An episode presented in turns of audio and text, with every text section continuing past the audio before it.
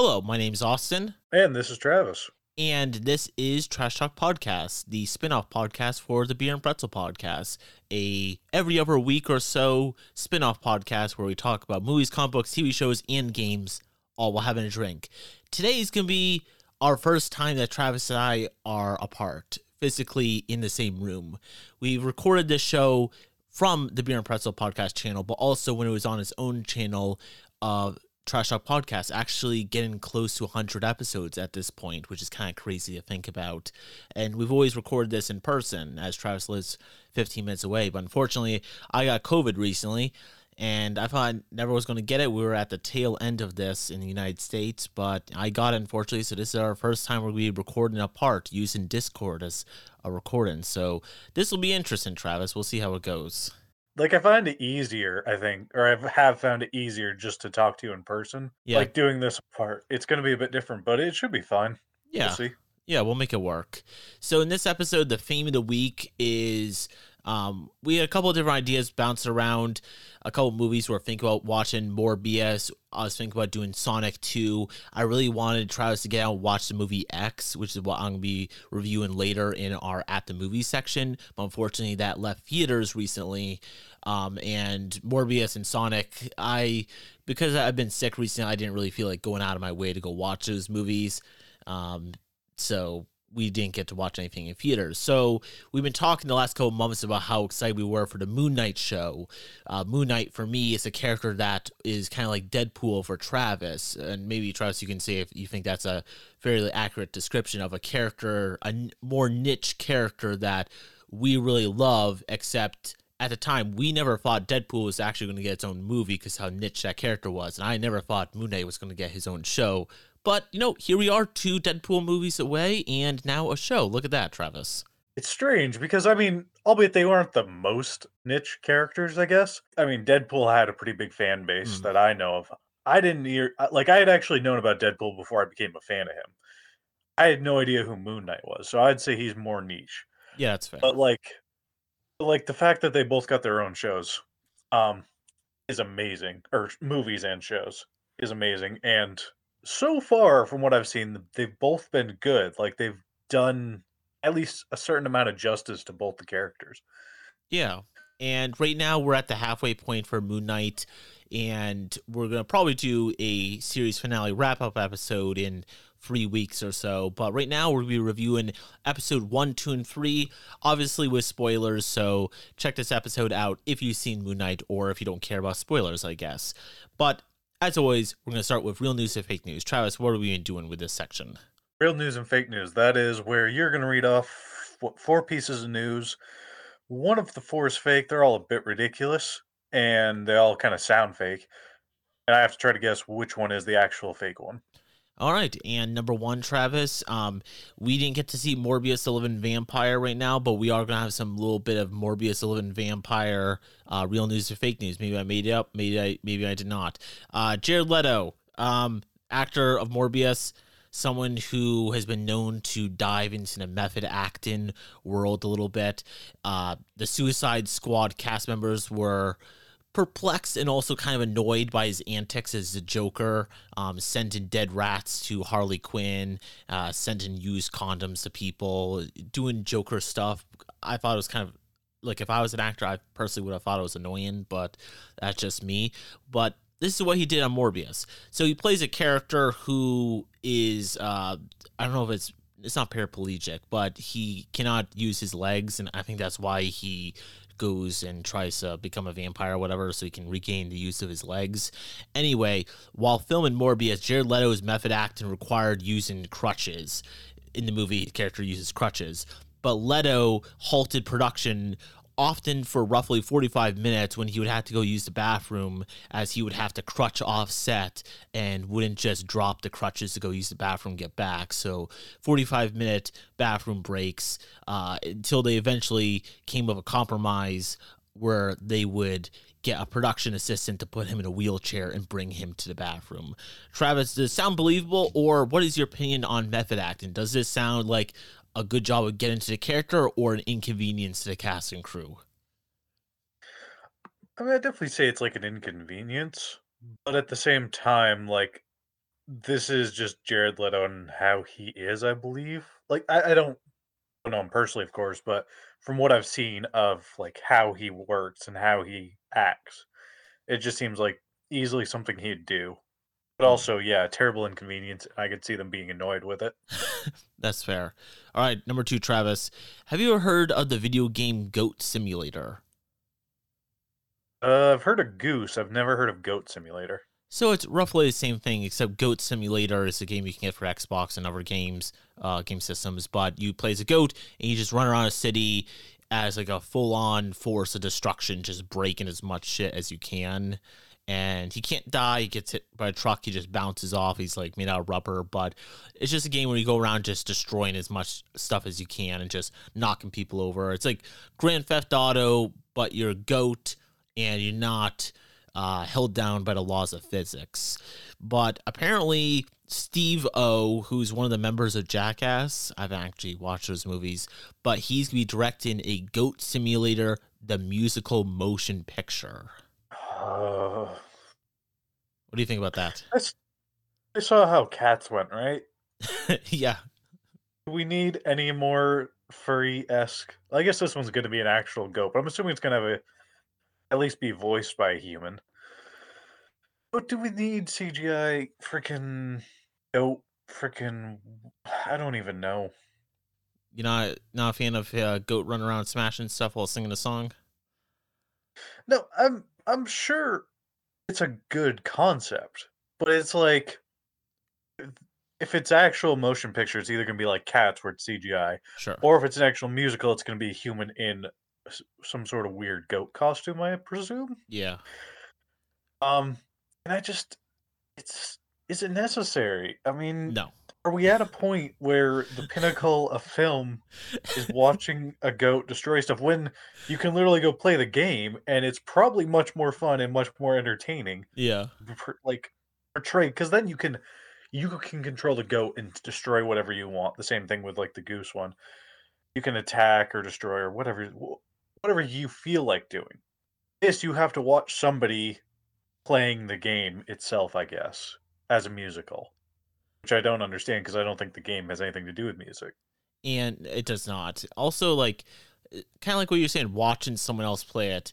Definitely the least appealing part of video games is watching other pl- people play video games. So, do you really want to watch Hollywood play a video game? Except this time the goat sings for some reason. You know. Yeah. Uh, number Like- three.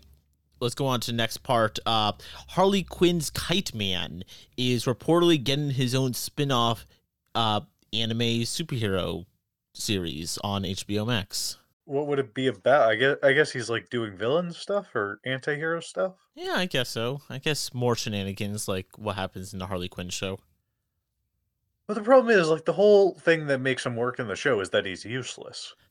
like, they find uses for him, but at the end of the day, a lot of the stuff that they find uses for him could have been done without him. Mm, He's just more convenient.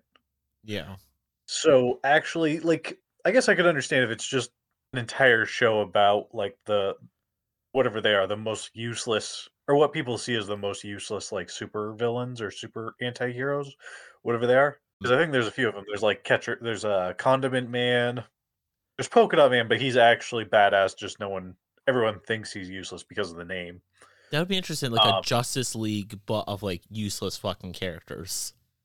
Yeah, exactly.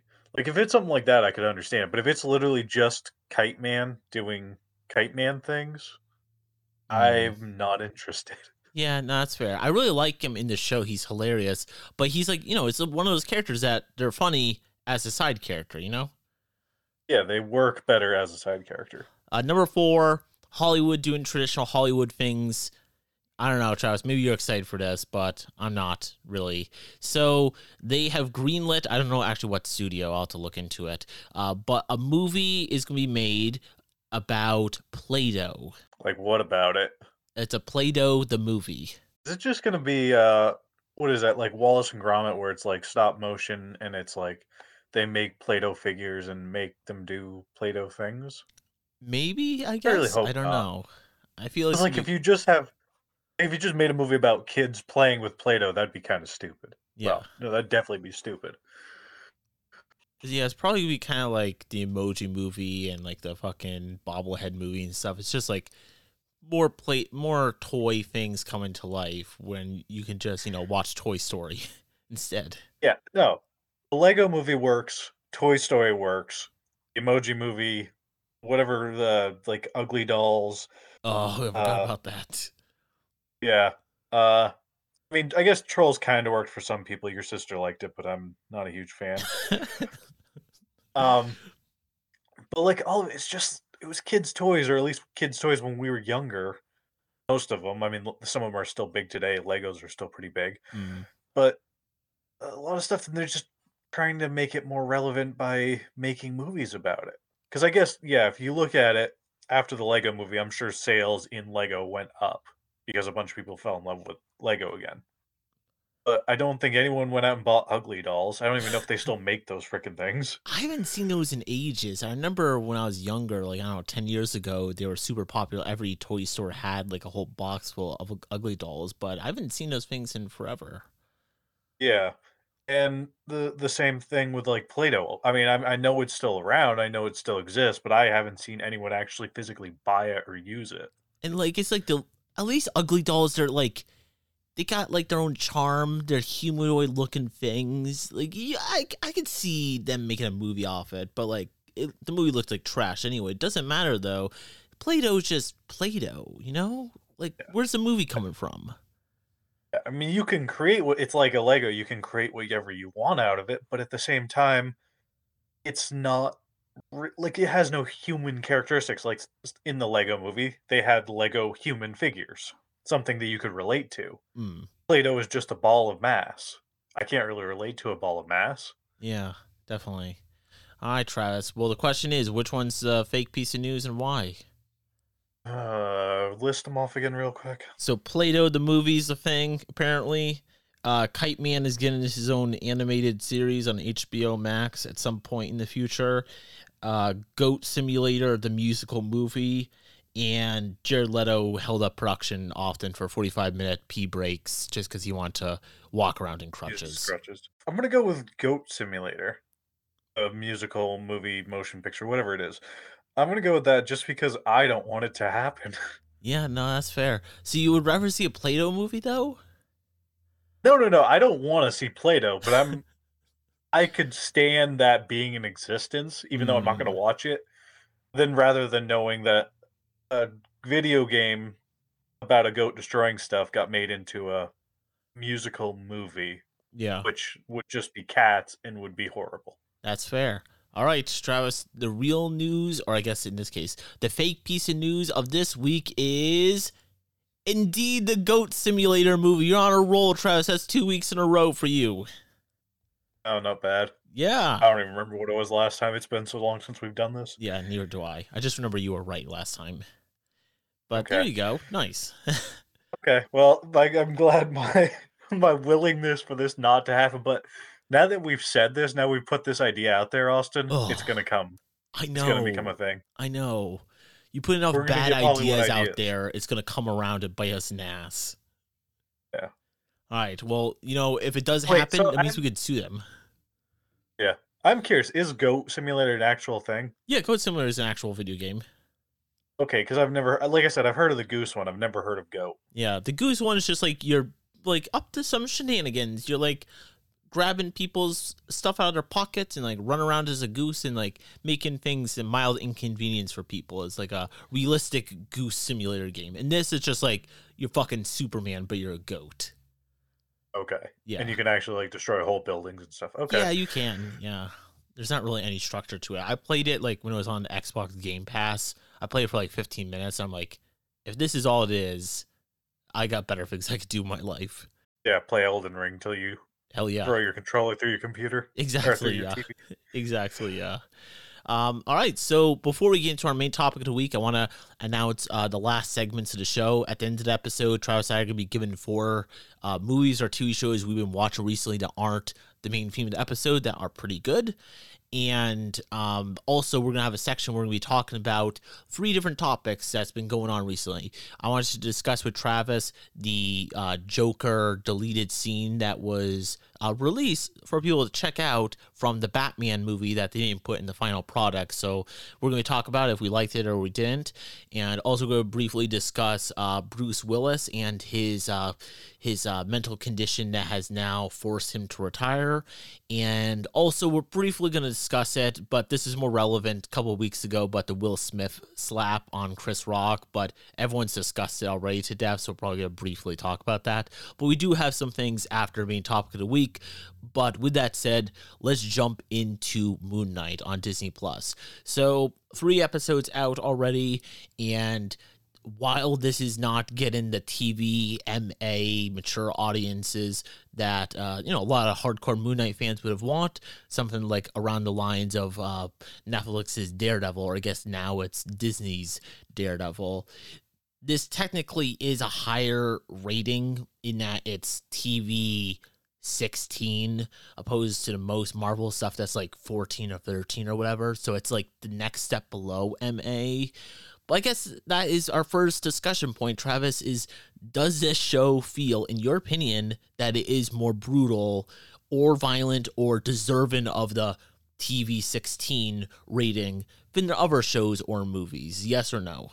What's the what's the new Civil War show or not Civil War? The Captain America show. Uh, f- uh, Cap, uh, Falcon. Yeah, Falcon, Falcon Winter, Winter Soldier. Soldier. Yeah. Is that 16 as well? It was 16, and then recently Marvel took out some things to bring it back down to 14. Okay. Because I know with that one, like this feels like worse. Like this feels more Mm, uh like a it should have a higher rating than that show. Just in general. Like like just the the action sequences, the fight sequences, it does uh the one that I can remember is that the car chase scene where they're going down the mountain. And there was like one scene where the guy's I think he's like shot and he's like in the back of the cupcake van just dead. yeah. I don't remember seeing anything like that in the the Falcon Winter Soldier show. Yeah. So I don't like. I definitely wouldn't give this a mature rating, but it definitely should have a higher rating than the Cap the Winter Soldier one. Yeah, no, that's fair. Um, so I guess that is a good discussion point. Let's talk about. Um, I don't know. Where do you want to begin on Moon Knight, or otherwise known as the Steven Grant show? In my opinion. Oh yeah, it's it's kind of sad that we've really only met one of his uh one of his alias or one of his uh personalities, I guess. Yeah. Bit Yeah. unfortunate. Because I honestly like the mercenary one's good. The the taxi driver's one's my favorite out of his personalities. Hmm. Apparently, uh, um, some people are theorizing online that Jake Lockley, the taxi driver one, is the one who is killing people in the third episode. The one uh, I haven't actually seen the third episode, so I I don't know about that. uh, Travis, you should have watched it then. God damn I it! forgot it came out. That's the whole point of waiting until now. Oh, God damn it. Anyway, uh, yeah. So, yeah, you might uh, see some hints of Jake Lockley, even though they're not very obviously stated. But yeah, I guess uh, let's talk about uh, Steven. The main two aliases of the Moon Knight in this show are Steven Grant, which is he's like a British. He's like uh, he's like a gift shop worker at a museum. Which okay, so this confused me. I always thought Steven Grant was rich in the comics. I believe he is. I, I know one of his aliases is, and the ones we've seen so far are definitely not that. So I think it is supposed to be this one is the Okay. rich one because one is supposed to be like a Bruce Wayne like playboy rich guy. Yeah, the ones like that. One's I believe homeless or borderline homeless, and then the other one's a mercenary, from what I believe. If- Yeah. It's been a while since I've read any Moon Knight, so I can't say for sure, but that's what I remember. Yeah, that's pretty hmm. accurate. The Jake Lockley character is the kind of like homeless one, the one who drives around in a cab and he kind of listens to people who go into his cab and whatnot. But we haven't seen that character. It's only Steven Grant and Mark Spector. Mark Spector, which is kind of interesting because in this show, we're introduced, we're supposed to like the character of Steven Grant, who's kind of our main character. What is interesting about it is that Steven Grant, the main character of the show, they present him like he's the main body of this personality. Mark Spector is like the alternate personality. But if you know enough about Moon Knight, or maybe if you're able to guess it from the show, Steven Grant is his side role even though apparently he's been in control for a little bit, but Mark Spector is the Moon Knight, and that's his like main body. I'm getting the feeling they did this solely for TV purposes to give you a hero. Mm, Because Mark Spector's never gonna be the hero character. He's always gonna be a mercenary. yep. So I get the feeling that's why they did this. But you are right. I, I have noticed that that Mark Spector, and they even kind of like imply that with showing you that he has a wife. So like Mm. anyone that has a wife that ha- like has been in control of the body long enough to get married, that would generally be your main character For sure. or your main uh, personality, I guess. And yeah, that's an interesting point that it definitely makes sense that Steven Grant be the main role that people follow as he's the more likable one, as he's not the one that's going around uh, killing people. And that's kind of a major theme of the second episode, but you haven't seen it apparently yet. But the third episode, they kind of dive in a lot about uh, Mark Spector being a mercenary and killing people and whatnot. Um, so I guess let's talk about the main character, which is technically Steven Grant, sort of, at least in the beginning of the show. So, what's your opinion on him? Do you like him? Do you find him annoying, or what's the deal with him? Um, my guess, because as I said, what I remember, he was always the rich playboy. He was the one who who was able to afford all the gadgetry Yeah, because he just had a crap load of money from doing whatever the hell he did. They never really mentioned.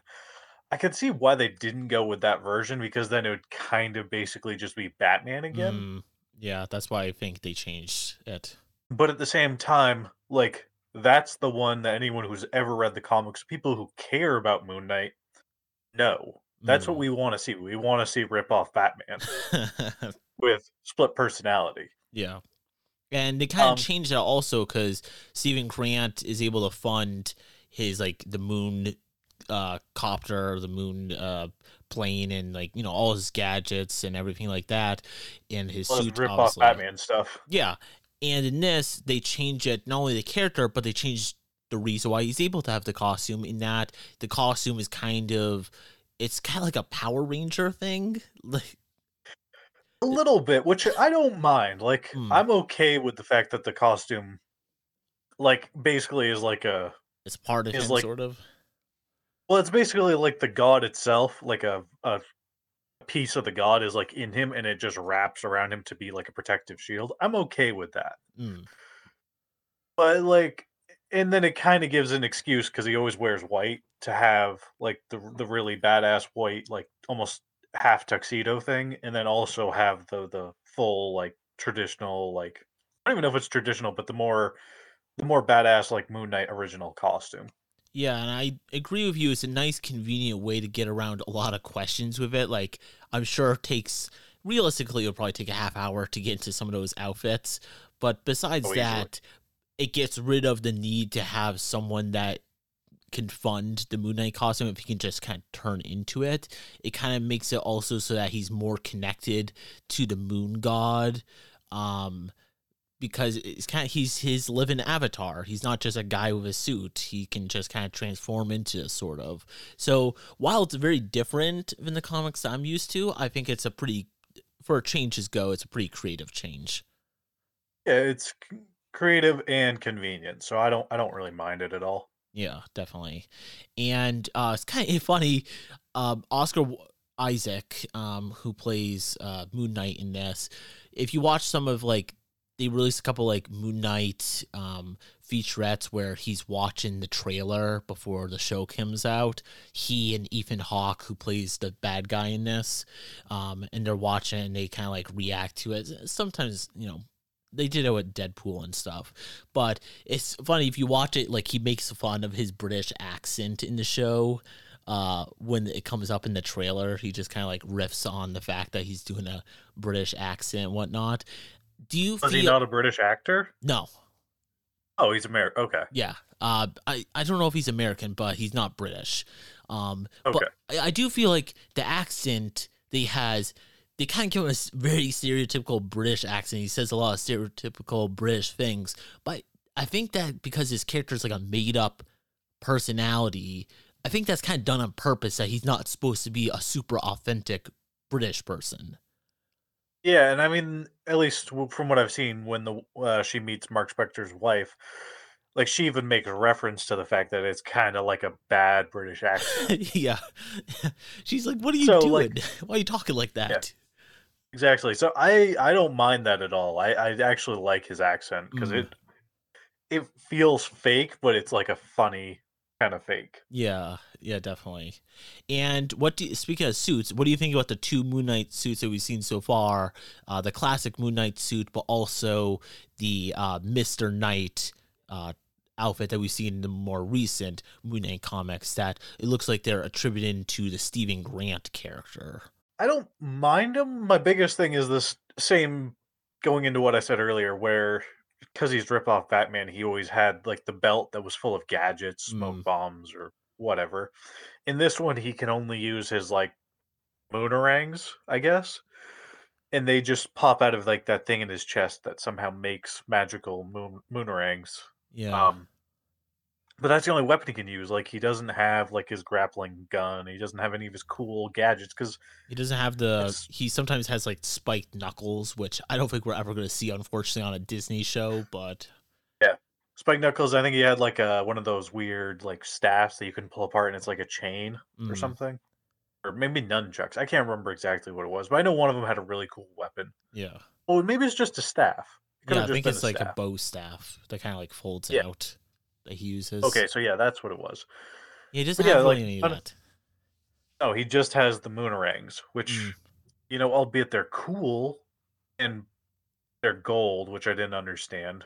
Mm. But yeah, I just I don't know. I want to see more of just going into. So I just want to see him be like a, the the playboy badass that has a bunch of gadgets and stuff and cool cars and No, I get that. helicopter. I definitely get that. Um, like I didn't necessarily need to see the moon copter, even though that would be really cool. But I definitely wanted to see him use more gadget stuff instead of just throwing his moon rings or whatever they're called around. I would definitely like to see more. Uh, the I guess it makes more sense with the Mister Knight outfit that he doesn't really have much because he doesn't really because he's just wearing a suit, but he does like kind of pull out two like uh little mini bow staffs and he uses those. Uh, they're kind of like nunchucks, kind of that he uses on uh, like a jackal thing. So that's they're actually cool. like batons, oh, were they? like the, the yeah the the British style like police batons, but like Oh, okay, that's what they are. Yeah, that makes sense. Um, so I guess uh, before we go further, what is the one thing that you like the most about this show so far, Travis? um I don't know who the voice actor is, but I really like the guy who's voice acting the the god, the Egyptian god Mm. He sounds like very menacing and very awesome. Yeah, I like also Uh, the design of it. It's taking inspiration from the Warren Ellis comic book run, but I, just like that idea of like the huge like crow like skeleton head. Yeah, no, it does. It looks very menacing, especially when they do those like kind of jump cut scenes where he's like in Mm. the hallway and like it starts coming after him slowly. Yeah, It does look very menacing and very cool. Yeah when you sure. actually like when I see like it full body, like it's almost light out, and you just see what it looks like. It's not that intimidating, but when it's actually like dark and a bit gru- a bit like uh, was it gritty? It looks Yeah. really good. Um, yeah, my favorite part of the show so far is when it experienced more with the horror aspect of it, which unfortunately, if you watch the third episode, um, it they kind of really ditched that. They've kind of given up on doing any more with the horror aspect. I think they kind of Go back to action, eh, action adventure kind of thing. yeah, it kind of goes into Indiana Jones, which I don't think is necessarily a bad thing. Uh, they also kind of give up on that in the second episode. But the first episode, I really like when he's like going down like the creepy elevator. He's going down the basement in the Egyptian god of the moon. He has a name. It's like, but I'm not even try to pronounce it. I'm gonna just call him Egyptian moon god. Um, he's going down the hallway really quick. He can't activate the elevator. It's like straight out of a horror movie. It's really good. There's also another scene where he's in like a um, a storage locker warehouse, and the lights are flickering, and the god once again is chasing after him, and it makes the show look a little bit different. And then after that, they kind of ditch that. And I'm fine with going the ac- action adventure route, but I kind of wish Marvel would make their shows and movies like stylized look a little bit different because I'm I'm like at, on my TV when I look at it, super crisp. Uh, image quality is great, but there's nothing stylized that really looks different. If you told me like they hired one cinematographer and this man has been shooting every single Marvel movie or TV show since beginning, even realistically that probably wouldn't be possible, I would believe you because all these for the most part kind of look the same in my opinion. So that's I guess my I'll, I'll negative. Say, yeah, they're. I'll say they either go two ways. They're either what is it like Captain America: Winter Soldier, where they're a little bit gray and a bit more serious, Mm, or they're Guardians of the Galaxy, where everything is really uh, bright and vibrant sure. and funny. Yeah. Um, because like Loki, I'll say is more like the Guardians of the Galaxy as in the first half of WandaVision, similar way. Like Captain, uh, the Win- Falcon Winter Soldier, that was basically Captain America. And this, even though as you're right, it started out as a horror movie, so it started out even darker and really gritty. It's now gone to being kind of like the generic Marvel gray, where it's Captain America Winter uh, Civil War. Yeah, no, all I get that. Um, so we talked about things our major thing that we really liked. You liked the voice actor, and did I say what I really liked, or did I just complain? I think I just complained. Um, no, you said you liked how the Moon God, how it starts off as like horror oh, based, like Moon God chasing him around and Oh, stuff. definitely. Yeah, I really like that. I like, like you said, the voice actor for him. Um, I like the idea of. I need to bring up the character's name. It might be Andrew or Ethan or something, but um, the villain. I like the idea of his character in that it's the opposite of the Moon God. While the Moon God, he uses the avatar of the Moon Knight to punish those who've already done bad stuff, like any other superhero. I like the idea of this Anubis, I believe, uh, god, the crocodile god. They worship this god because she punishes those who will commit crimes in the future, which kind of sounds messed up, and it's very similar to the premise of the movie Minority Report. Um, but then you look at this like kind of like cult lifestyle, and they seem to be all very happy. They don't. There's not. There's no crime going on. Everyone's growing their vegetables. Everyone seems to be happy, but they're kind of living a uh, kind of a kind of a warped reality. And I kind of like the idea of them. I'm not sure if they're the most interesting bad guys ever, for sure, but I like the idea. And it's kind of interesting. I'll, I'll agree with you. I or I do have one downfall with the bad guy, and that's the fact that he originally like they took put into his story that he originally was the Moon Knight. He originally was Yep. um the, the vessel, the uh what the, the Avatar. avatar for the moon god. I was annoyed with that because I just want him to be his own thing.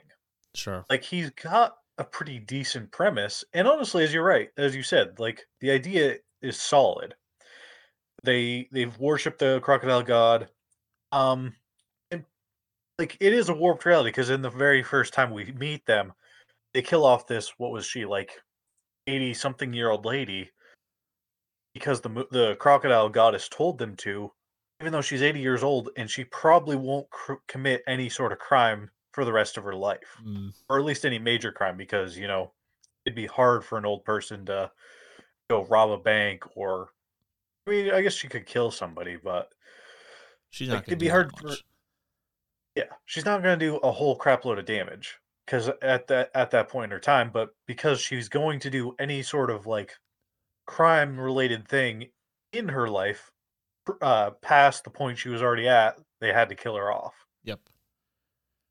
so it's a warped reality but a lot of them just accept it because it's that whole thing you you live in this warped reality but you're happy and you're content and as long as you know you're not going to commit any crimes and you keep on that straight and narrow path you won't get killed off Yep.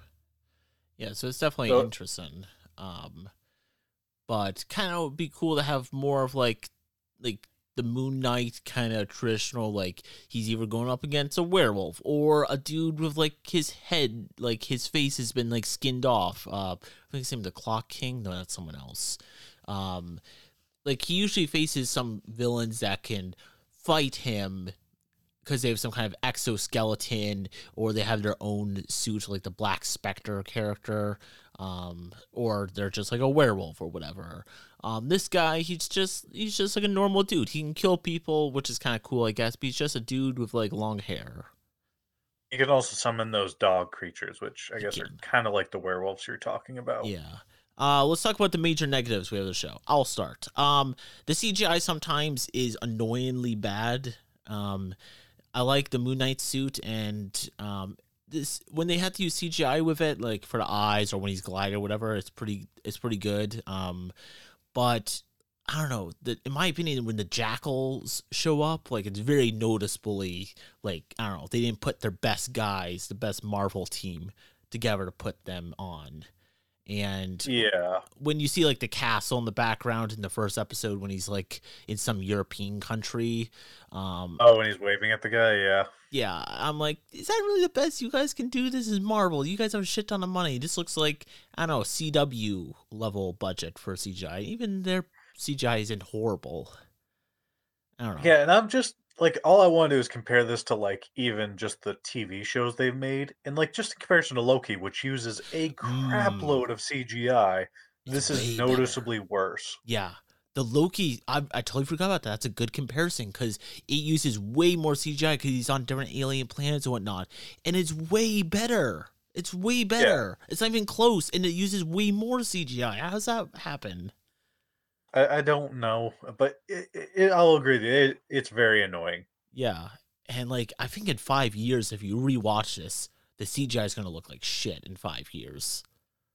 Oh, absolutely. Especially when we have like even higher definition TVs and crap that make you feel like you're actually in the movie. Yeah, no, the CGI will look absolute crap. Yeah. Um, as I, I kind of already mentioned, one of my big downfalls is the fact that Mark Spector, or the not Mark Spector, uh, the Steven main Grant. character there, Steven Grant, isn't. He's not your rich playboy that you want him to be. He's just a random guy who doesn't have any personality to him. I don't. I don't understand it. Apparently, he has enough personality. Like, do you see that he was supposed to go on a date earlier in the show, and he was going to go with some fine woman? Oh my god, she was beautiful. I don't know how he's able That's to pull a- that off. Well, no, that's the thing. It wasn't him. It was either Mark or probably more likely it was the taxi driver. Ah, you're right, because he doesn't body. remember. He does not remember going asking her Yeah. out. Exactly. And I'm assuming probably I'm going to guess it was Mark and he just felt bad for his counterpart that the guy couldn't land a date with anybody and asked this girl out for him, Yeah, which is respectable. But like then at the same time like you get to him and he's just what is it? Like a block of wood, a stick. He's got nothing going for him. Like at least the rich playboy, yeah, they're generally dickheads, but they have personality sure. they're not i've seen this i mean as you know i've watched a few anime Mm. i've just seen this so many times where the main protagonist is just just there Yep. they exist in the world but they have nothing for them and nothing going on and it's everything that happens around them that makes their life's interesting Sure. You know, that's funny you say that because I was going to mention something similar that you watch way more anime than me, but you brought this up. I watch way less than you. I notice it. There's a couple of shows I've watched animes way less than you once again. That that's a major problem I have with this show. And some of the shows I keep watching, some of them I don't maybe because of that reason. Uh, a show I kept watching even though I had this issue was uh, Black Lagoon, Blue Lagoon. Uh, Black Okay. Lagoon. Uh, so you don't i i will admit black lagoon's one you don't watch for the main character you Yeah. have to watch it for the side characters because they're far better yeah. but it is an annoying point to like that that he has nothing Yeah. he can't do anything and it's that's an annoying thing that happens with some anime, not all. Some that the main Quite character, uh, Tokyo Ghoul is another one. At the very beginning, at the very beginning of Attack on Titans, a little bit like that. In that the main character is pretty useless. I don't know why it's such a trope that they're like freaking useless. They're nerdy. They can't get girls. They're just, but just besides that, they're just useless. And then the characters around them are super badass and cool. Like the girl from Black Lagoon is badass. Um, but the main character themselves, sometimes they have an arc and they get cooler over time, like uh, Eren from Attack on Titan. But I don't know why it's a trope that they start as such weak characters and sometimes they evolve and sometimes they don't. And it's like this guy here. Yeah, I mean, maybe he will evolve and maybe he'll become the the playboy rip off Batman, but like at this moment in time, I just I feel nothing for him. Even when he's scared and frightened, I'm just like, kill him off already. I don't care about Yeah. him. Yeah. Just give me Mark Spector or the the taxi driver, one of my characters I actually care about. Well, then you're definitely gonna like uh, episode three, Travis, because that episode is like ninety percent Mark Spector. Okay, well, yeah, because at the end of episode two, he was he had taken over the body. Yeah, but no, you're right. He's definitely uh, he's always cowarding and he's pretty pathetic. And I don't know. And also, or so one of the things with that I can get behind with anime, even though the main character's useless, you do still have enough side characters around them that I can still hang on to the show because I'm watching it for the side characters. yes, definitely. This one, the only side character is his wife, who doesn't do a whole lot of much, even though she's much more badass and much more confident than he is. Like, they just don't show her enough. So I can't get attached enough to the wife to be like, okay, I still want to keep watching because, you know, side characters. Exactly. No, you're right. Uh, a lot of these animes have great side characters that you attach yourself to because just because how cool they are. Um, but in this, because it's like almost always focus on this character, there's not really that side character. His uh, ex-wife comes in and she's okay. She's shown more in episode three, but I'm, I don't think she's their strongest character. Like I, like she's more competent than Steven Grant, but she's nowhere near as cool as Mark uh. It's not just because she's a girl, whatever. She's just there's other girl characters in MCU that are written way better. Just you'll see in episode three. She's she's kind of I don't know whiny, not interesting. Uh, I don't think the best actress in the world, but yeah, there's not that side character to kind of latch onto with this. The side Yeah. character that you would latch onto is Mark Spector technically, but he's not. At least in the first two episodes, he's not in it enough for that, and he's supposed to be the main character also. Ish. It's like two main characters so far. Yeah, no, for sure. So, uh, definitely, it'll be interesting to have more side characters. I guess the villain, because they got a high profile actor, Ethan Hawke, to play him. I guess he's technically a side character, even though he's the antagonist. I mean, kind of. Which I, I do like. I like him as an actor, but at the same time, if you look at his character, he's not all that interesting because he's Hmm, basically he's not strong. He's somewhat disabled, and his biggest thing is that he summons his pets to do his bidding for him. Yep. Exactly. Like he can't physically fight all that well. So yeah, his dialogue's good, but at the same time, he's not in any of the action sequences. It's the really bad CGI jackals. That's what they're called. yeah, no, that's fair. Yeah, that's definitely an issue So I, I- have. He's Yeah. a good I can't get attached to Yeah. any of the side characters in this or Mm. antagonist, protagonist, whatever. I just I can't. I can't get attached to anyone so far. Maybe I'll get attached to Mark Spector when he finally shows up in episode three.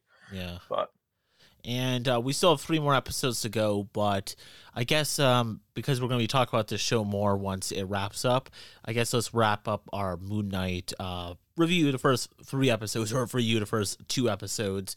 Uh, so obviously we're not going to review because the show's not done yet. Uh, but let's talk about where it's at and where it's going where we want to see it going and i guess uh, things that we'll be happy with if it just keeps going doing the thing that it's doing. So um, I'll be happy if they keep showing the moon god at the rate they're showing him because he's in a, decent amount. He's not just he doesn't show up just for five seconds at the end of an episode to give exposition Sorry. and dips out. What? I take something back. The Moon God's the only side character I can get attached to because he's actually cool and That's true. interesting. Yeah, that's true. No, he is a side character. Um, he's probably not in it enough for us, but he's definitely the most interesting one, and he's got a cool voice. I think he's in it more than the ex-wife. So Uh, that's also true, yeah. Um, but I love how he's just like he shows up randomly in the background. Even his voice, just like his voice showing up and just trying to talk and being like, "Oh yeah, you're the useless one."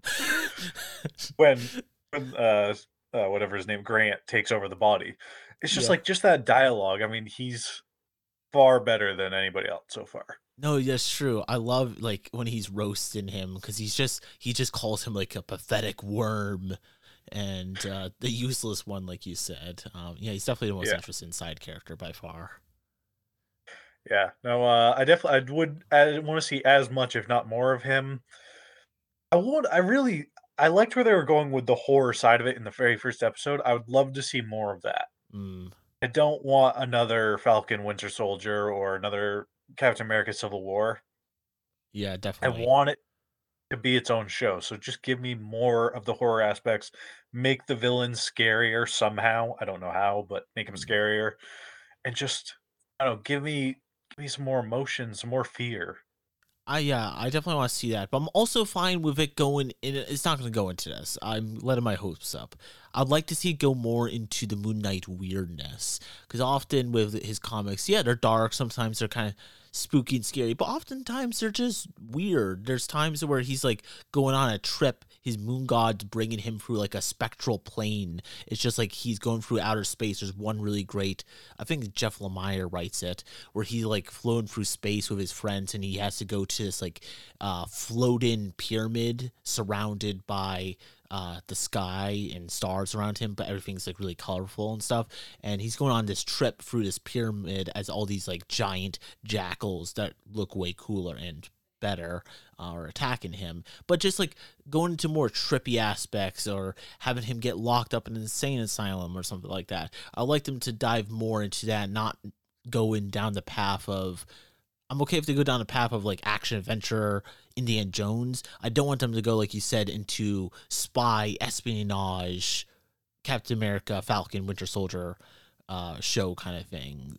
Like, Just straight up action punching people in the face. yeah, I mean, I get that's I get that's Mark Spector's bit, but as you said, there's so many cool aspects between horror and just weirdness, and Mm, even like just dark, dark like dark comedy in a way. sure, Um, to Moon Knight that just worked for his character that I know doesn't work for Disney because you know family friendly. mm, Uh, bull crap. Yeah, I just wish I, I agree with you. I just wish they'd go more into the Moon Knight side of Moon Knight. yeah, for sure. And also, uh, what was I going to say? Uh, something that I'm also, it's not a huge disappointment, but you know, he's not in the, especially, uh, I know you only see the first two episodes, but it doesn't really change that much in episode three. He's not in the Moon Knight outfit, either of them, for very long, screen time wise. But see, that's the thing. He doesn't, at least from what I've seen, he doesn't do anything that warrants the Moon Knight outfit. Mm, He doesn't really fight that many people. It sounds like third episode's more Indiana Jones than actually like battling it out with like bad CGI jackals. yeah. Like, that's the only time he's really had a need for the, the suit was when the jackals appeared. No, that's fair. Mm. That's fair, but I raise you one question though. In that, sure, the main Moon Knight outfit very distracting. Uh, he probably shouldn't wear that much. And in the third episode, he goes from fighting in that, and he goes into a car, and he's immediately back into his normal street clothes.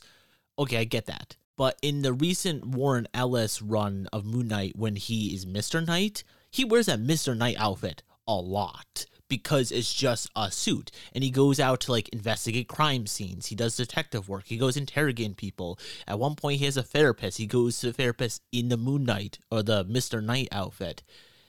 They can use that Again, one more They could, but he hasn't done anything like that. He hasn't done any investigation. He Mm. hasn't done any therapy except for that one scene. But again, at that point, he was just in a work therapy session.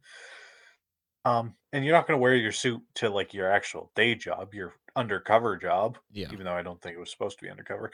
Anyway, like you wouldn't do that. So, as I said, currently they've got to the point where they've only shown, at least from what I've seen, four or five scenes, maybe a couple more now that they've got a third episode, where he could actually use the suit, either of the suits, and then be useful. yeah so we'll see what happens with that but um overall um where are things at um what are you thinking of the show overall where it's at currently I'm disappointed. yeah Yeah, me Um, too. I, I, w- I really like. I hope it ends on a good note, but like so, I hope it ends somewhere where in the future they could take it to a new level if they want to make a movie or let another platform like maybe Hulu or something make an actual like rated R show about Moon Knight.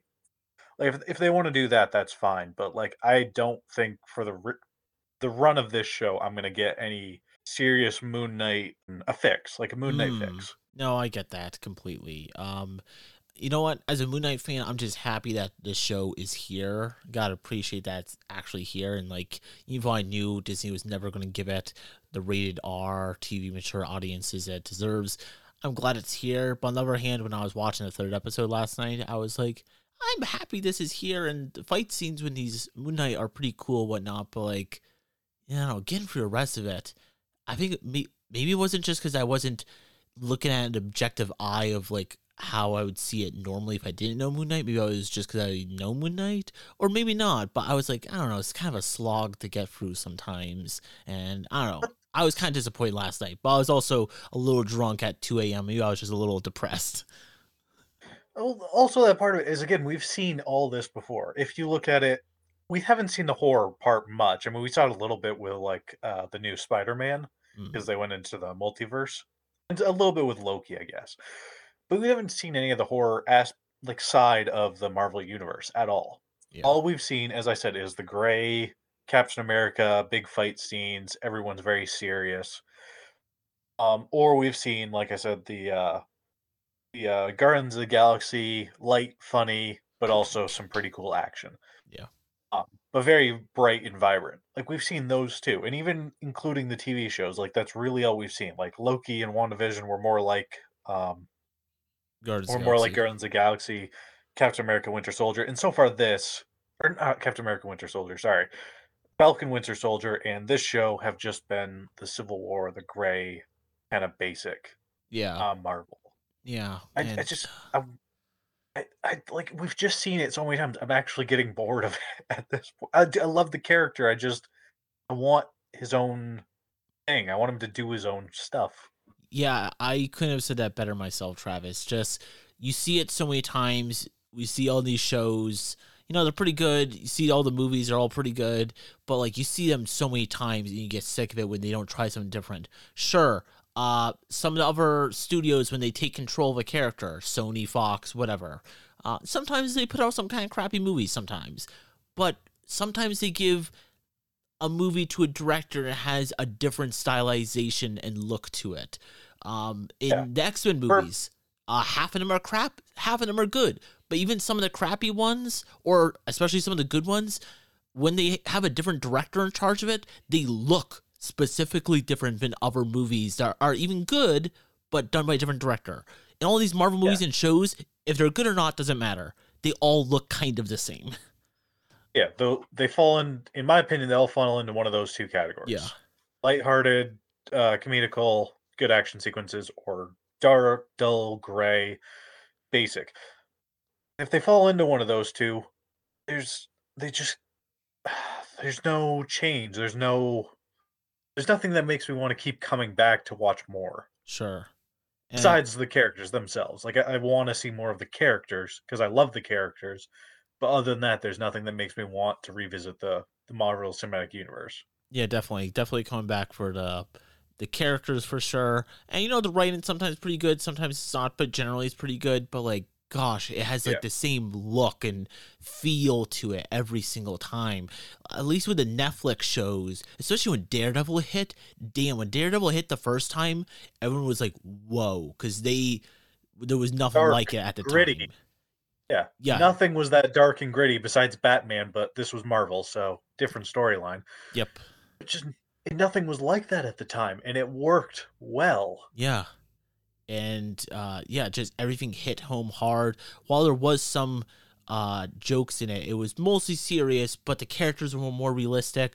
F- somehow, I don't know how they do this. Somehow those Daredevil episodes had much more packed into them than these Disney shows, and they're roughly the same length of time. I don't know how they pull it off. It's it outstands me. Part of it's down to writing, part of it's down because, like, you got to imagine how much they have to spend on actors. Disney and Marvel, they all spend a bunch more on actors than I'm sure Yeah. Netflix did. Yeah. So you got to use their time. You got to show that big actor that you spent a crap load of money. You got to show their face constantly. Where Daredevil, that didn't quite spend as much money on their actors, puts a bit more time into every character. So we saw Wilson Fisk do Mm, scenes with just Wilson Fisk, and we saw him do I don't know, almost ten minute long scene at points. Yeah. Gave you some background, showed you who the character was because he's a very important character. When you come to these shows, it primarily focuses on the one main character, and sometimes you'll learn a bit about the baddie, but they won't get nearly as much screen time, and you won't learn nearly as much about them as like Netflix's did. That's a very fair point. No, that's I didn't really think about that, but that's true. The Netflix Daredevil show, you learn about the pastor or about his mother, the nun. You get a lot of scenes with Foggy Nelson or Karen Page in these shows, and it makes sense. You're paying these high profile actors who come from movie backgrounds. They don't come from Generally, TV yeah. backgrounds. They come from movie backgrounds. They're expensive. They're good actors. They come onto these shows and naturally you got to pay them to be there and also they're drawn out more as these are six hour movies they're not 10 13 episode tv series Yeah. um so you're extending one storyline over time rather than doing a story that's going over time with a bunch of mini stories throughout it um which is one thing but you know we still have three more episodes to go so we'll see how it goes yeah um, so I guess let's get into our last segment of the week. We'll have a quick discussion point on a couple topics I wanted to talk about, and then we'll jump into our final segment at the movies, our movie recommendations. Uh, so Travis, did you watch the Batman deleted scene? I did see that. So, uh, deleted scene featuring Joker. Um, it was apparently cut because a lot of the information Joker gives Batman in the scene, Batman learns in other ways by interrogating Riddler or other people throughout. So they thought that it was just kind of, you know, wasted time in a already three hour long movie. But uh, outside of that, as its own thing, what did you think about the scene? I mean, so could they have just cut those scenes where Batman learns on his own and just Mm, added this scene? Yeah, I would have think I would have enjoyed that more. and you would think that having a you know joker in it would you know people would get Yeah. excited about that and you know add a little bit more to this world of like it's kind of interesting this world that batman already exists in it and other villains already exist in it and we just oh, we already know about these characters so we don't need their like background story Yeah, and like at that point, he's already caught the Joker at the very least once and put him in Arkham Asylum. Because we see that by the end of the actual movie, we see the Joker or a shadow of the Joker talking to Riddler. yep So we know he's already at least caught him once, but then like the scene, that particular scene, the deleted scene, it shows them actually having a conversation and Batman actually like bouncing off ideas off Joker, kind of as if they're old friends or old acquaintances that just understand each other, mm, which is how they've always been portrayed in the comics. Like Yeah. after they first meet and after Batman at the very least first catches Joker for the first time before he escapes, they just they have an understanding of each other. They might not know who each other are at that point. They might not know each other's names besides their aliases. But they just they understand how each other works, at least to some degree. oh I liked sure. them showing that in this scene.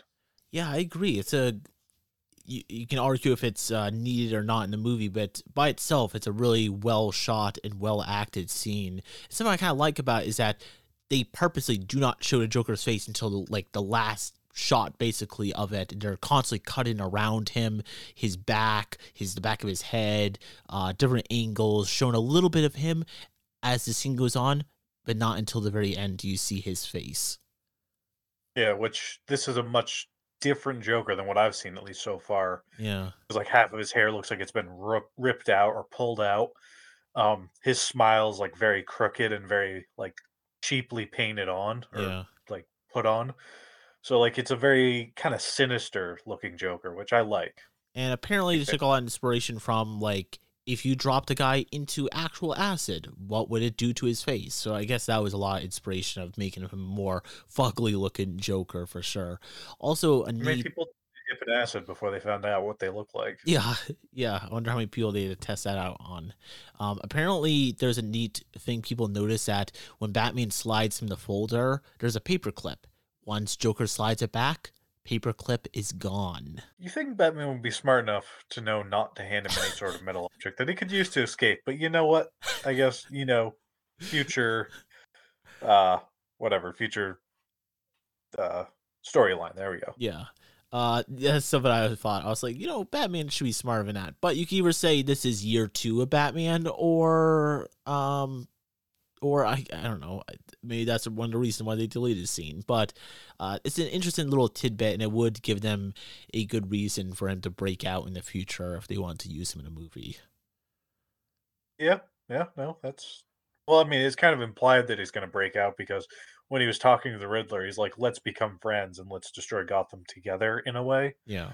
so they're kind of already implying that either the team up is going to be one of the next few villains of Batman, this particular Batman, or at least it's going to be a team up possibly in the future. Another reason why I like this scene is that it reminds me a lot of Silence of the Lambs in that there is a major villain of the Riddler, and in Silence of the Lambs it was Buffalo Bill, but it's the main character, the Jodie Foster character, or Batman in this case, going to a known serial killer, a known psycho who's already locked up, and interrogating them to try get info from them, serial killer to serial killer, trying to get some information out of them to try to catch the main person they're going after, which is, I thought was a cool idea. I mean, it's a whole thing. Like, who would know the actions of a person better than the person, but uh, someone so close or someone who has the same personality in a way. Yeah. So, like a crazy person, who would know what a crazy person's going to do next better than a crazy person? A serial killer, who would know best what a serial killer is going to do next or who they're going to kill next than an actual serial serial serial killer? God, I wish I could talk. it's that whole concept, which is interesting, but also at the same time, it's kind of a two edged sword because even though they probably know what they're going to do next, the Joker would probably know what the Riddler his next move would be. He also probably wouldn't give that information to Batman because he wants to see it. So he might lead Batman down like a false road, like tell him something that Batman would believe, but wouldn't actually lead him to finding the Riddler. True. So, do you think Yes. that this was a scene that definitely should have been in the final cut somehow, or no? Oh, easily. Yeah, no, I'd I've much rather seen this than the extra whatever it was half an hour that Batman took to do all the same work on his own. Mm, that's fair. Uh, yeah, definitely should have been in the movie. Uh, cool scene. Um, maybe they didn't want to overshadow the Riddler, maybe. Um, but yeah, it, overall, it's a good scene. But I am happy they actually released the scene in full quality and everything for everyone to check out and um, check out for themselves and decide if they think it should have been in or not.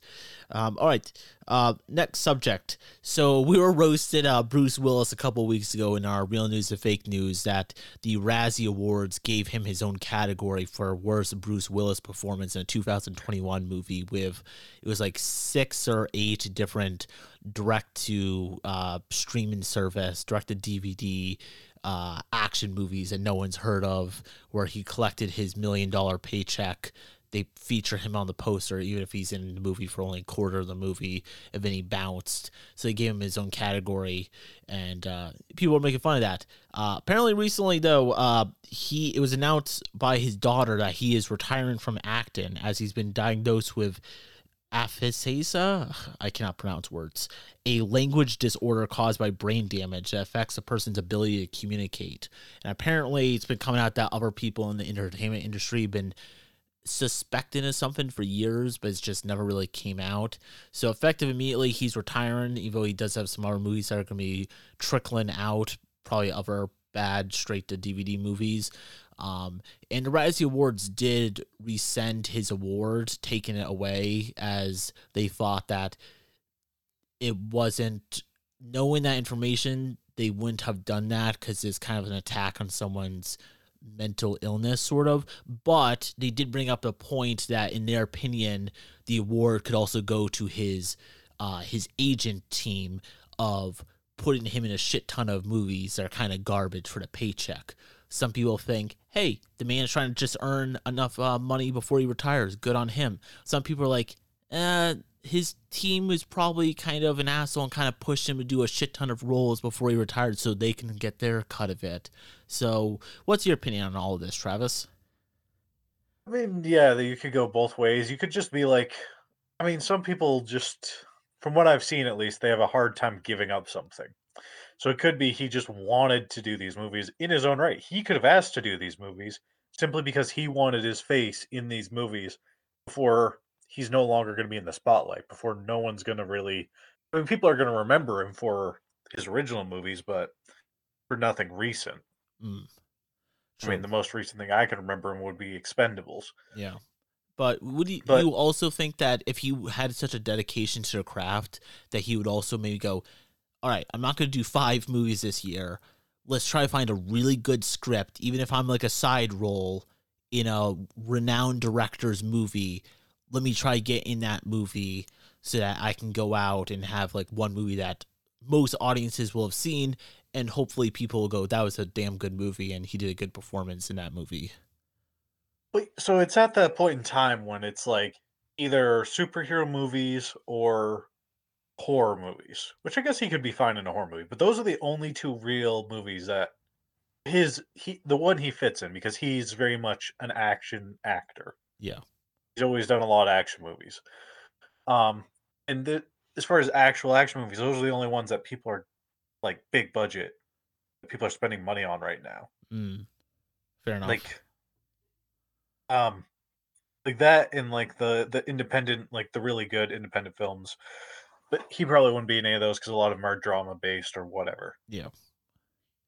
so, So- i could see him just to to I- i could see it many ways either he's in it for the money and he just wants enough money to retire comfortably because you know people who own 50 million dollar houses need 50 million dollars in their bank account. Or i could see it where his agents or maybe his family or something pushed him to do it so he'd have plenty of money for retirement or so that they could have money for when he is done acting. Or i could as as i said the way i could also see it is he just wanted to leave a mark on the world for for his last he had a set number of movies in mind that he wanted to do before he retired and this is him meeting that goal. Even though they're complete crap and maybe most people won't watch him he's met his goal. He met his quota for how many movies he wanted to do before he retired Yeah, that definitely could be for sure. Um, it's kind of putting us both on the spotlight, but any uh, favorite Bruce uh, Bruce Willis roles or movies that come to mind? Um, I guess I'll go first. Um, obviously, Die Hard is the famous one, and something I've been watching like every other year or once a year recently near Christmas is is a classic. It's goes beyond just a good action movie. It also has an incredible script and reading screenplay Very books suspenseful it's suspenseful yeah. It's uh, very well written acted and terrific action. A product of the 80s and 90s and just great stuff. Other roles i would say uh, probably the last really good movie he did that was in the 2000s was a movie called looper um where ooh that was good. Yeah. But again he was almost barely in that in comparison. Yeah, he's kind of side role. Him and Joseph Gordon-Levitt. Joseph Gordon-Levitt plays the younger version of him, but it's probably like one of the last like good movies that he was in. Um, and yeah, he's not in a ton. He's not in it a ton, but Pulp Fiction, he's good in. Uh, he has a good role in that movie, and uh, yeah, I guess those are the ones that come to my mind. uh armageddon's gonna be my absolute favorite for him Yes, Uh, Armageddon's I know. good. I, I just like the way the way he, like the way he acted in that one seemed to be his prime. Like between that and Die Hard, that was like his Yep. prime. because he has that Perfect. like Bruce Willis like swagger to him in that movie, like that cocky, like I'm I just know I'm better than you, I'm more charismatic than you, and I'm just a hardworking American. It's just I'm here to do my job. Yeah, I'm. I'm gonna go blow some stuff up, and you're not gonna stop me. And Exactly. I don't know. I just uh, to me that was damn near absolute perfection as far as Bruce Willis goes. For sure. That's Um, definitely a good Bruce Willis like role for sure. That back when Yeah. you could see like the care and like the passion. And also, as you said, cockiness to where he just knew he was good at that point. Another one that comes to my head is a movie called Unbreakable. He's very good in. Uh, the superhero one. Yep, that one.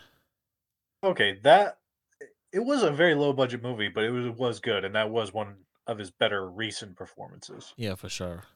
Uh, but yeah, kind of sad to hear about uh, what happened to him. Hopefully, it's a good retirement. Recently, I posted a picture of him off like in the woods with like a like a plaid like coat on. Looks like he's about to go on a hunt, hang out with his wife, and yeah, he has a smile on his face. He looks like he's doing good. So, you know, other people aren't as privileged as him to have such a good retirement. Uh, sad about his uh, brain disorder, and hopefully he gets. I don't know if he can get well soon, but hopefully he has the best retirement possible. Yeah. Uh, Um, more power to him. for sure. And good on him for powering through these last couple of years and earning himself some good paychecks towards the end, for sure. Um, all right, let's talk about this briefly. But uh, Travis, your opinion on the Will Smith, uh, Chris Rock slap slapped him during the Oscars? People were like, "What the fuck is going on?" They were like, "Is this a bit?" It turned out it wasn't a bit. And uh, for Chris Rock making fun of his wife's hair, um, and people were like, "What?" And then later on, it was kind of awkward. He won. Good on Will Smith. He won the Oscar for Best Actor that night. Um, and later on, the Academy did eventually took like a week, but they did rule that they decided to ban him from the Oscars for ten years, so he can't intend or win any awards or anything like that. So I don't know. Just your general thoughts about something that's been already talked to death plenty. Uh, I had no idea what had happened. I, I'd seen pictures like the memes and stuff online. I didn't know what the reason was. I didn't honestly care. I still don't. Huh. It was uh, yeah. So Yeah, you know the context. he's- yeah, yeah. Now that you've said that, it makes sense. Um, it's just it's a whole thing. Like I think Chris Rock probably deserved it because he probably went too far, as Chris Rock does.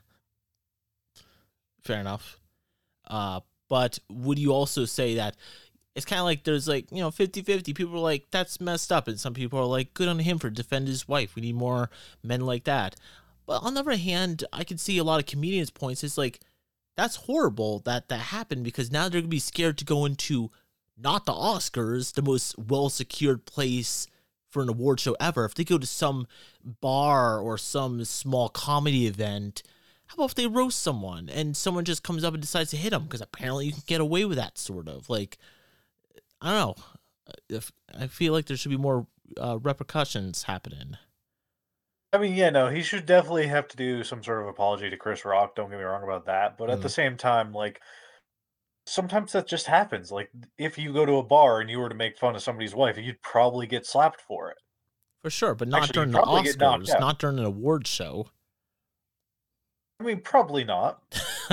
But you mentioned bar. You were the one who brought up bar. So I just figure, like, if you're going to, there's always a chance because drunk people do stupid things. yeah, that's fair. It's always possible. Will Smith was just drunk. You got to remember, he is human. Mm, He has human actions. I know he's portrayed as like a god or whatever. yeah. because he's he's he's uh what is that called famous there we go but like at the same time like people do weird things out of emotion and it's not always reasonable and it's not always right but it just happens No, that's fair. So major slip up, but it happens to people.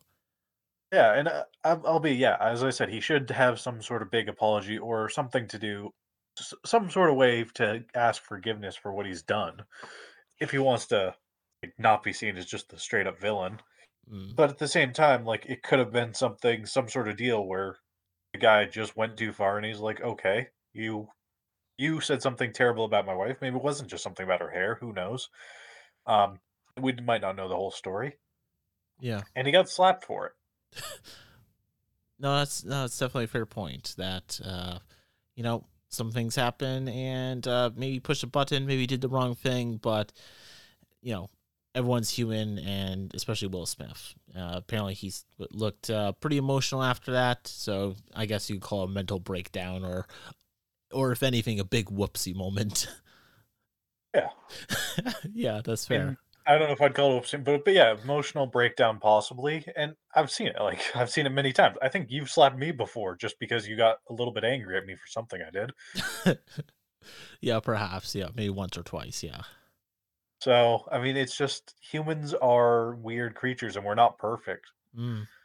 Huh. That's a very uh uh very human answer to that. That's uh, that's very interesting. I, I like that response. That's a good answer. So th- no, this this is going off something I saw online ago. Uh, it was basically on Twitter. Um, some not really celebrity, but some r- somewhat famous person that I follow on Twitter. Mm. They said some things, or basically they said them while drunk or something, and it wasn't. It was nothing terrible. It was nothing like racist or anything like that. It was just they were basically being human. But Mm. because they were somewhat famous, um, I think they were like an artist or something on Twitter. All their followers got really mad at them for saying this something while drunk, not realizing that they're human and they're drunk, and people while drunk just say stupid things. Sure. I've done it many times. I've even done it on the show, probably. yeah, definitely. And uh, that person, it, it got more uh, people Yeah, talking about got just because they're you know they're more well known. Yeah, they got a bunch of hate mail or hate email or whatever uh, messages over over Twitter or whatever, simply for saying this. Basically, people like criticizing them, being cruel to them, not Mm. realizing that they're human and they probably just made a mistake or they just said something that was on their mind. Well, they were intoxicated. Yeah. Huh. No, Um, that's true. Just And I sometimes just I, I felt really bad for the person, and I just I hate it when people do that. So I, Mm. I, as I said, I do think there should be some sort of apology, but also at the same time, Will Smith is not perfect. Yeah. And no one is. No, no one is. Yep. Fair enough. Okay, let's get into our final segment of the week of this episode, which is at the movies. Uh, four recommendations of movies or shows we've been watching recently that are pretty good. I'll start first. Um, I don't think I talked about this last time, uh, but the movie that I tried to get you to watch, unfortunately, left theaters too early. But it's a movie called X, just letter X. Uh, fantastic, fucking great. Uh, one of the best horror movies I've seen recently, especially for a horror slasher film. Um, it takes place, I believe, in Texas. It's a group of uh, inspiring porn actors and a director and producer, a cinematographer. They go out, they rent a little shack out in Texas at this like farmhouse and they shoot a porno for what is going to be like their porno masterpiece, something that is going to add like a new wave of like uh, cinematography and acting and storytelling to the porn genre and make them a shit ton of money. And uh, the characters are all very interesting. Uh, they're not just slabs of wood. Often slasher films have very stereotypical protagonists and they're not very interesting. These ones are all written and performed very well. And uh, there is a twist involving the people that own the farm. Uh, and there's also a crocodile lives in a lake. So you might expect one certain kind of death scene in the movie. But overall, it's without going into it too much, it's just shot incredibly for a slasher film and it's written well, it's performed well, it's edited very well, and is by far one of the best movies I've seen this year, and definitely one of the best horror movies I've seen in a long time that came out within the last couple of years. Okay, no, it sounds pretty good. Yeah, and I think Actu- hopefully soon it's going to come out on DVD, so hopefully I'll be able to pick it up soon. And then we'll actually be able to review it, even Yeah. though a bit late. Yeah. uh, Travis, what's your first thing you want to talk about? Oh, so I watched Pig, and it was good. It's uh one of Nicolas Cage's more recent films, and basically it's him as he's a a retired chef living kind of in the woodlands, and he owns a truffle pig, basically uh, like a truffle dog uh, animal that goes out and finds truffles, like the truffles that grow naturally in the forest, and he loses this pig. So, uh, to unforeseen circumstances, and this is basically a movie that follows his mission to re-find his pig, because Mhm. he has emotional attachment. He's it's like a dog. He's been living with this creature for a while. It's like a faithful companion, and he wants to find it and reclaim it. And so this is the story about that, and it's a more serious Nick Cage role, but he performs it very well, and I really like it. Yeah, it's definitely it shows you that you know, you know, some, sometimes people make fun of him for some of the movies he chooses to do, and sometimes he overacts. Sometimes he's kind of does typical cage freakouts that people love, which is cool. But you know, the man when he's given the right material, he can perform it. Yeah, I mean, because part of it, uh, so what we've seen, like Willy's Wonderland and this, these are more much serious roles and no like big cage freakouts, and he performed them very well. But I think a lot of the times, like once people found out about like the big how he can overact. That's why he got hired for certain roles because he could Definitely. do that. Yeah. So, like, even though they might not have been the best role for him, because he could do these big, big freak out moments, he was just simply hired to do that. But when he wants to act serious, some of his original movies that I can remember, uh, one about a prison, I can't remember the name of it. Um, and some of the more recent ones, Willy's Wonderland. This one, he just acts and he does a good job acting. Hmm. Do you think uh we'll into spoilers?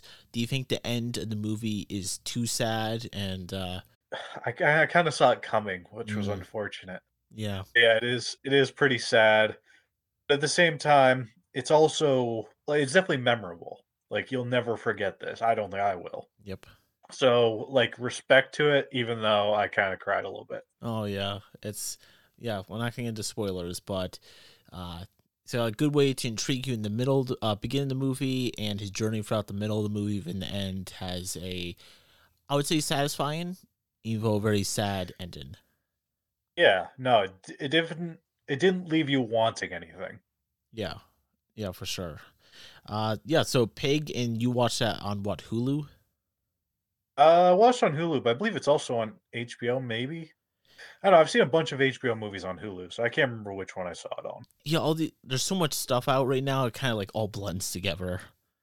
Yeah, so one of the two, HBO or Hulu, one of the two. It's on there Yeah. and really good. Check it out. So uh, my final recommendation of the week is Turning Red, which is the movie that went straight to Disney, uh, the Pixar that was movie. actually good. Yeah, it's a good movie. Uh, I can see why the people worked on it would be upset because they made this. It's a Pixar movie. It's not just a Disney movie. It's a Pixar movie, and Pixar movies go to theaters almost every time. Uh, this one Disney just dumped on Disney Plus. I guess it was too soon to the release of Encanto. Uh, so the people that worked on this movie were kind of upset that they put all the work into it and it got put on Disney Plus. But overall, very good movie, and um, uh, people probably have already seen trailers and whatnot for it, but it's about the little girl that when uh, things get too stressing for her, she kind of freaks out and she turns into a giant red panda. Um, and Travis and I talked about this over Messenger, but has a lot of themes to Encanto, both of which focuses on a young girl who has some kind of issue with her grandmother or mother. There's a lot of mother issue, mother daughter issues going on, and there's some kind of magical aspect to it. So it's kind of interesting that movies are they're very different. One is a musical, and one is not. Um, but they have very very close themes to it. Um, Travis, both movies are good, but would you say one, in your opinion, was better than the other? I will say one was better, but for not for like obvious reasons. Hmm. What would you Um, s- I I preferred Encanto. yes, that's fair. Um, but no, like to say this is like uh Turning Red's still a great movie. Anybody who wants to watch it, I highly just like Austen, highly recommend it.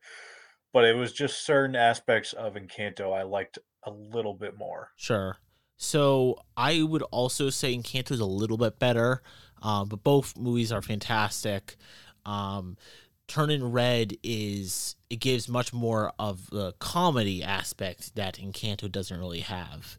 Uh, the characters, uh, even though most of them are like thirteen-year-old girls, uh, there's a lot, a lot of very funny moments between all of them, and you can definitely feel for the main character she's put through this stressful situation that often her mother puts her through. And yeah, very good movie. Um, I would also say I like Encanto a little bit more because Encanto has it's more rewatchable just because all the songs. And also, it doesn't really have a standard plot. There's not really a main antagonist to it. So because it has not a standard story structure, it's a little easier to go back on. I think plot wise, Turn Red has way more of a detailed plot, a, a- a better written plot also, but also has kind of a standard uh, setup, middle, and uh, twists and turns that a, st- standard uh, written story structure would have. So I think it'll be easier to rewatch Encanto just for that reason. Uh, but yeah, overall, both great movies. Uh, Travis, what's your final recommendation of the week? This one was on Hulu. Is going to be Small Engine Repair. Okay. Uh, it's a movie. Actually, one of the actors in it is the guy from the main star of Punisher, the Netflix Punisher show. Oh, nice. Yeah, I can't remember his name. Jon Bernthal. Uh, he's not the main character in this one. Don't can't remember the name. Uh, the main character. I, I don't even know who, who the actor is. Hmm. But uh, basically, it follows this guy. He's a small engine repair shop owner. Uh, believe it takes place in New Hampshire, actually. Huh. Um, and uh, so the whole story is about him. He's uh, or originally in life he was an alcoholic. Uh, him and his ex-wife got into fights a lot and broke up because of that.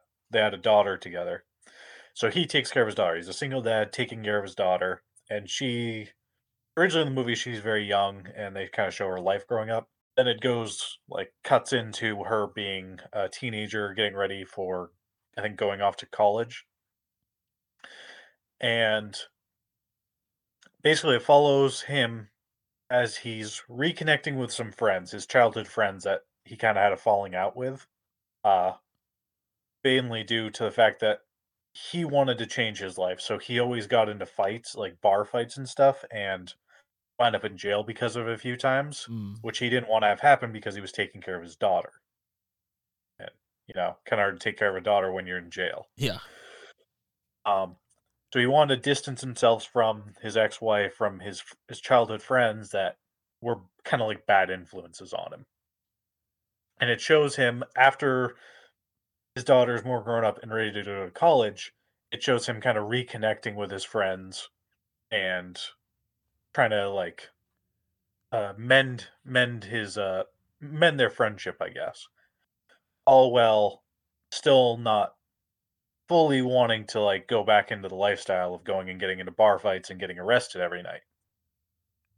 And at the same time he's doing that, it also goes into a story of how um, basically his daughter was I don't even know if it's really manipulated, but basically something terrible happens to his daughter and part of this thing of reconnecting with his friends is he wants their help to solve the problem of what happened to his daughter. It's very slow, I will say. Like starting out, I almost had a hard time getting into it, Mm. but by the end, it is a very big payoff and a very big kind of reward at the end of it. And Jon Bernthal, which character is he playing? He's one of the two best friends, the childhood friends that had a falling out and then are getting back together. I see that makes sense. Okay. And is this uh is it kind of like a drama because I was just looking at the poster it has like a guy with a gun on it. So is it like a drama action movie or mostly just a drama or what is it? I guess it's a kind of it's not really action. There's no like serious action and it. it's kind of almost drama horror Huh. Interesting. because there basically there's a there's a plotted murder in this. Oh, But- interesting. Uh I guess no one ever officially dies in it. Yeah. Yeah, makes sense. Huh. Okay, so small engine repair and that one was also found on Hulu. Yeah. Okay, good stuff. All right, yeah. So four recommendations, all of which uh, great movies. So uh, it's been a little bit since we recorded, so we've been watching some good stuff recently. Uh, by time next time we come back to this, it might be by time uh, we might be able to do a review of uh, Moon Knight season one after episode six lands, or maybe we'll review something else at that point. Uh, we might be seeing Sonic two this weekend. I'm not sure how much I'm going to go out of my way to do a Sonic 2 review, but who knows? It could uh, surprise us. Mm, it does look more promising than the first one did. I was about to say it definitely looks more fun. It looks like there's more of Sonic. There's more running. There's uh, Tails is in it. Uh, Knuckles is in it. Uh, Jim Carrey's going out with a full Robotnik look. So I think they're going more into like the video games and stuff rather than the first one, which was just like a road trip between Sonic and just some dude. Some random cop dude. Yeah. Yeah. The first one I thought like everyone was like, "Oh, it's so good." I was like, "Eh, it's kind of like formulaic and like I don't know. It could have been better." It could have been better, but I think as far as trying to intertwine, I guess, our world with the world of Sonic, I don't think it did a terrible job of that. No, that's fair. That's definitely But I think I think they could have easily just gone with like the world of Sonic and maybe dumped a few humans in it if necessary, and Mm, would have been a much better movie. that's also true, yeah. Uh so until then, we have a couple different um beer and pretzel episodes will be coming out. Uh, we haven't had any episodes that have been out recently for the last two weeks or so. I apologize for that. COVID, Uh, mostly COVID related. Um, you. Yeah, for me generally. Uh, but we're back to recording as of this week, so I already have this episode out by the time you listen to this episode. But I have an interview with Ben, who is the creator of Manishtama, which is a role playing game based on Jewish Passover. We're going to be playing that game with him. Uh, this Monday, so that episode is gonna first come out on this Friday, and then Travis and I are gonna be playing the game Partners soon. I'm also gonna be playing a solo role playing game based on Italian giallo films, and at some point soon we're gonna be returning to the world of Tales from the Loop to continue that journey. And also the new uh, big Kickstarter game is finally out, and I read through it and it's great of Cyborg, the cyberpunk future using um, the Mörk Borg rules. And that game looks super fun, so we might play that in the future. But yeah, for Trashed Talk, check back next time. We might do Sonic, we might do Moon Knight, but we'll be back within two or three weeks. Um, yeah, uh, thanks everyone for listening, and we will hear from you next time on Trashed Talk Podcast. Have a good one.